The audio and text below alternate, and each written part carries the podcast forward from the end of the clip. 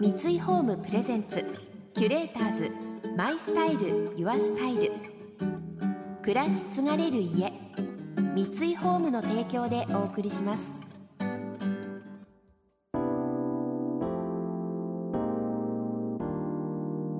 溢れる情報の中で確かな審美眼を持つキュレーターズがランデブー。今日のキュレーターズは片桐仁です。小西真奈美です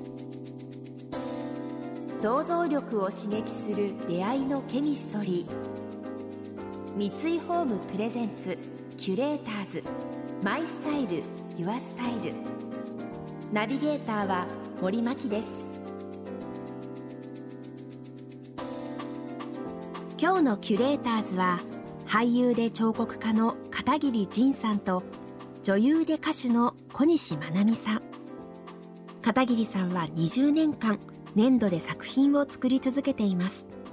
そこで今回は片桐さんが20年間突き詰めてきた粘土の世界に深く迫っていきます。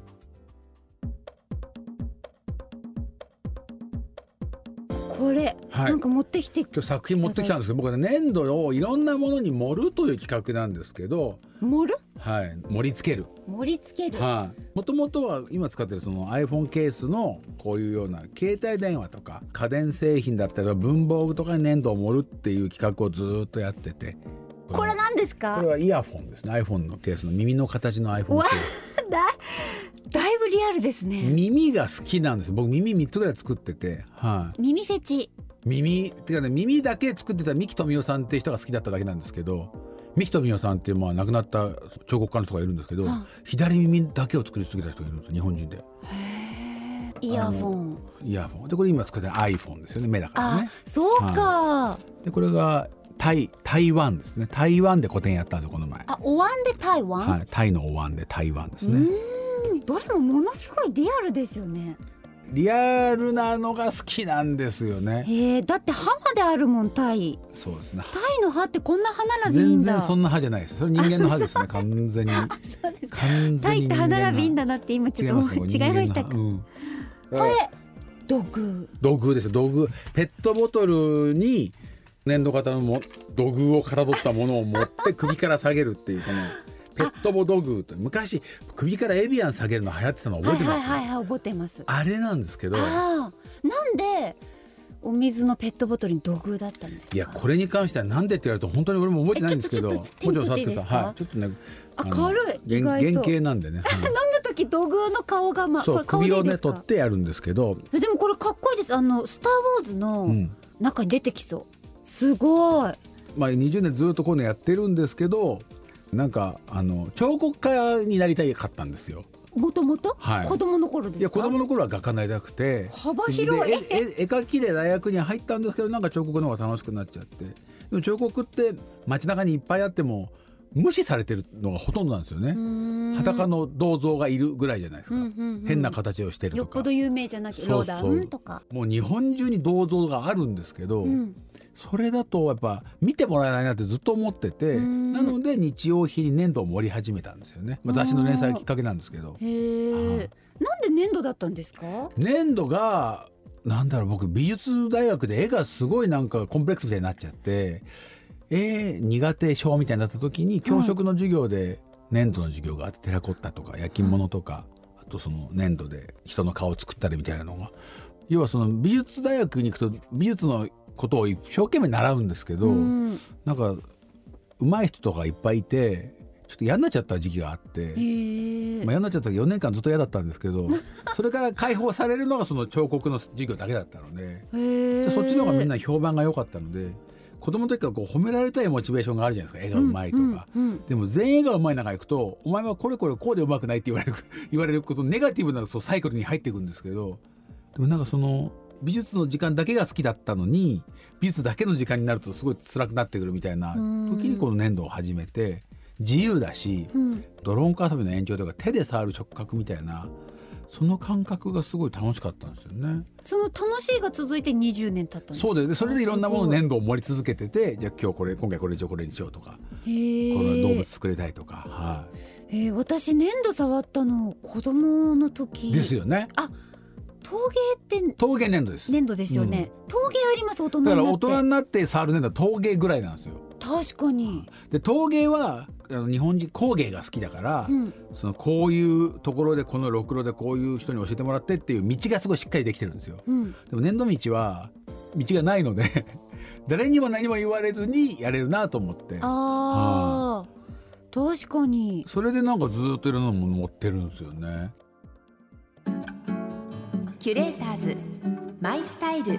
ユアスタイル。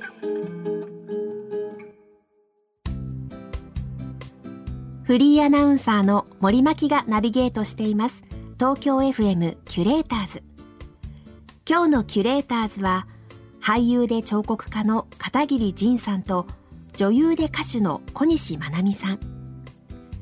先ほどは片桐さんの粘土への熱い思いをお聞きしましたが小西さんもアートの中でもとりわけ彫刻に興味があるようです。私彫刻好きです。あ好きですか？ロダン美術館とか行ってあごめんなさい有有名な全然全然人全然いいです。けどロダロダンンは何がいいですか？もちろんミケランジェロとかも有名じゃああーミケないですか。でもランジェロ有名。私ミケランジェロよりななぜかロダンの方がへうー。っともううーロダンの方うーっていうかキが割とューって。こう、ね、粘土っぽい感じがね出てますよね。あーなんかミケランジェロもすごい素敵なんですけど、まあ、めちゃくちゃうまいですよねミケランジェロの方がね。なんていうかロダンの方が、うん。もうロダンにすごい失礼なんですけどちょっと親近感を感じるっていうか、へーでも確かに時代で言ったら全然近いですからねロダンの方がね。んあとそそれでも100の美術館が素晴らしすぎあて。あ有名ですもんね。パリですか？うん、パリです、ね。でそこ行って好きになったんですね。あもともとなぜうか、ん。大きい美術館って海外とか、まあ、日本でもそうですけど大きい美術館に彫刻のものやる時ってまあ、ロダンとか結構来るじゃないですか。だ私結構好きかもと思っていて。珍しくないですか？え本当ですか？彫刻の展覧会って少ないですよ、ねえだって上野の東京文化会館ってはいはいはいはいい。うところでバレエの公演とかやるときはいはい。見に行くんですけど、はいなのにわざわざ国立西洋美術館のロダン一回見に行あああってそこ無料で見れるからね。見れるから。地獄門とかね、はい。はいはい。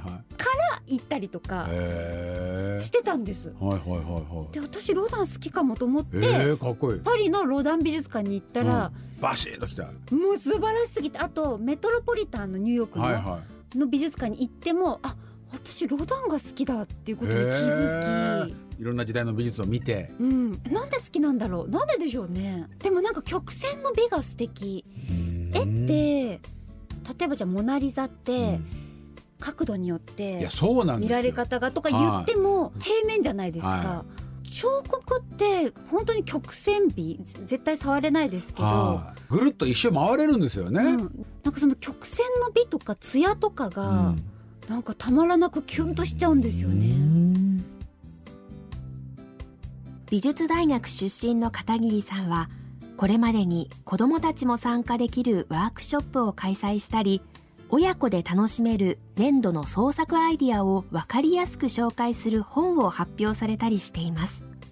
そこには子どもたちに美術を好きになってほしいという思いがありました。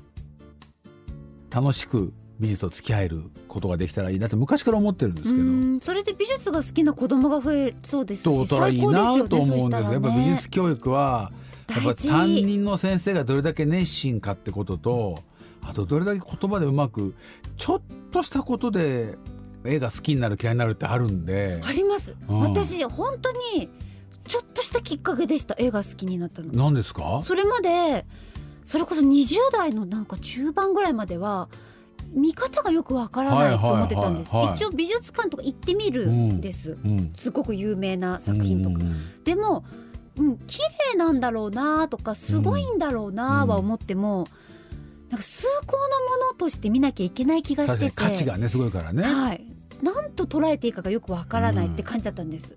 だけどなんとなくモネ好きかもぐらいな感じ。はいはい。ルノアール好きかもぐらいな感じだったんですけど、ある時それこそパリのうん。マルモッタンモネ美術館っていうところがあるんですけど、あそこに行ってみようと思って行った時にたまたまワンフロアがモモネの作品でいっぱいなのに貸し切りみたいにお客さん誰もいなかったんですよ。ですっごく綺麗な日差しが入ってきて、もう絵のすべてがもうキラッキラに輝いて見えてもうその瞬間にあ私すごいモネ好き。て、うん、綺麗でいいんだ。好きでいいんだ。って思ってそれから美術館に行くのがすっごく楽しくなったんです。もう本当にだそからそのいい出会い。美術館でちゃんとそういうものを受け取れてるっていうのはね。でもやっぱり足を運んで本物を見るってうん。大事だなと思って。うん。まあ今何でもねあの、まあネットでねわかるじゃないですか。検索できるからね。だけど全く色って違うし色はね。感じるものも違うし、はいはいやはっぱりなんか美術とかアートっいてうん。分かる分からない置いといてん。一回行ってみると思うんっていうですよねの大事だなと思って。だから僕粘土ややってんのもインターネットで見づらいだろうなと思って大きさとかわからないし艶の感じとか、うんうん。あと後ろ側とか横側からの写真もほぼないので、は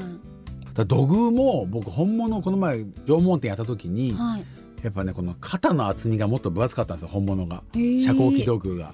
なんかその女性らしい感じとか実物からはなんか匂い立つというかなかなか女子に人気が出ないあれかもしれないけど僕はすごいで好きで。もこれ可愛いです。これいいですよね。うんペットボ土偶っていうんですけペッどねトボトクはい。こういうの飾ってますんでね。キュレーターズ。マイスタイル。ユアスタイル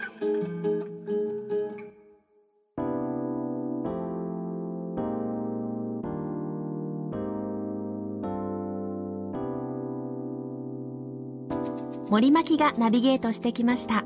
三井ホームプレゼンツキュレーターズ。マイスタイルユアスタイル。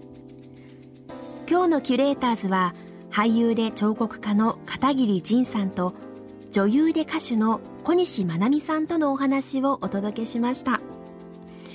すごく細かいところまでリアルなんですよね片桐さんの作品って。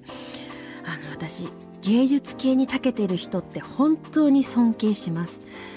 というのもあの私なんて今息子からライオンの絵を描いてほしいとか象の絵を描いてほしいって言われるんですがこれがね絵が下手なので全く描けないんですよ。でなんかもう下手なのがごめんねって 思いながら描くんですけれどもだからこそやっぱり芸術系に長けている人は羨ましいと思いました。